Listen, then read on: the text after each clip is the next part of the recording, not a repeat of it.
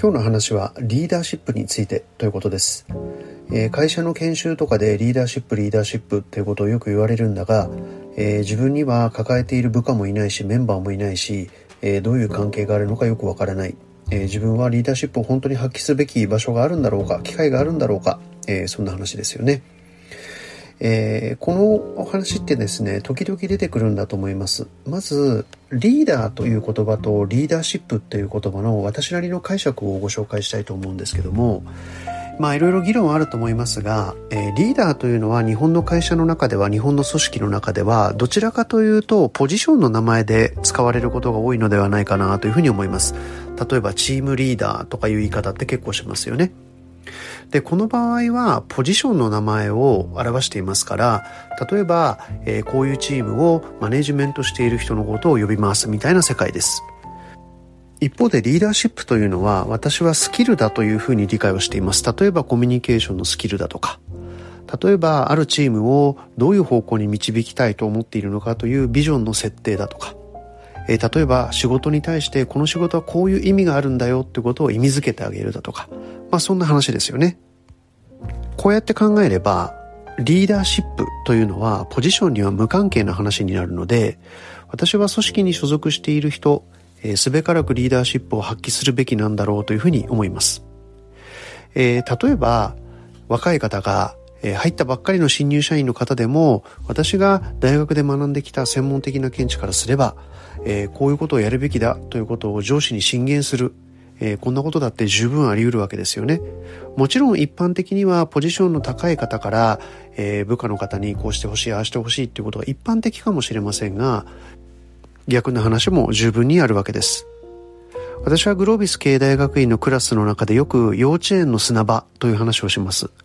どういうことかというと、幼稚園の砂場っていうのは典型的に私はリーダーシップを見ることができると思うんですね。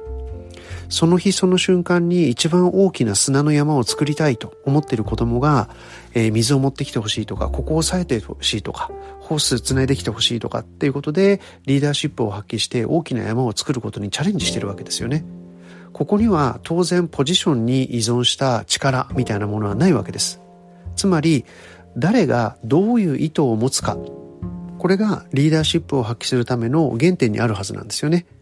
なのでリーダーシップというのはその方が持つ問題意識とか課題意識とか思いとか熱意とかそういうものと関係したものですから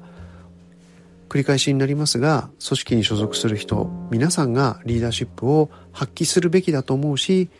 またそういう組織がいい組織なんだというふうに思います。もう一つの側面からリーダーシップを議論するとですね意外と出てくるのがリーダーシップというのは生まれ持った何かこうカリスマ性だとかその個人の特性みたいなことに強く依存しているので私はリーダーシップを発揮できないのではないかって思ったりしている方が結構多いということなんですよね。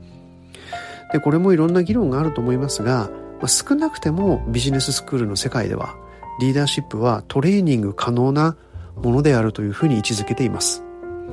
えー、例えばベースにあるコミュニケーション能力だとか、えー、ものを考える力だとか、えー、さっきの話でいけば、えー、課題を設定する力みたいなことというのは、えー、トレーニングしていくらでも伸ばすことができるんだと思うんですよね。リーダーシップというのは、もともと持っている資質だというような思い込みがリーダーシップを発揮することを妨げている一つの大きな理由なのかもしれません。えリーダーシップというと何か少し自分とは関係ないなって思ってしまっている方も多いかもしれませんがぜひリーダーシップは問題意識から発生するものである。そして実際にリーダーシップを発揮するその行動その他はトレーニング可能なものなんであるというふうに考えていただけたらいいのではないかと思います。今日はこれでおしまいにします。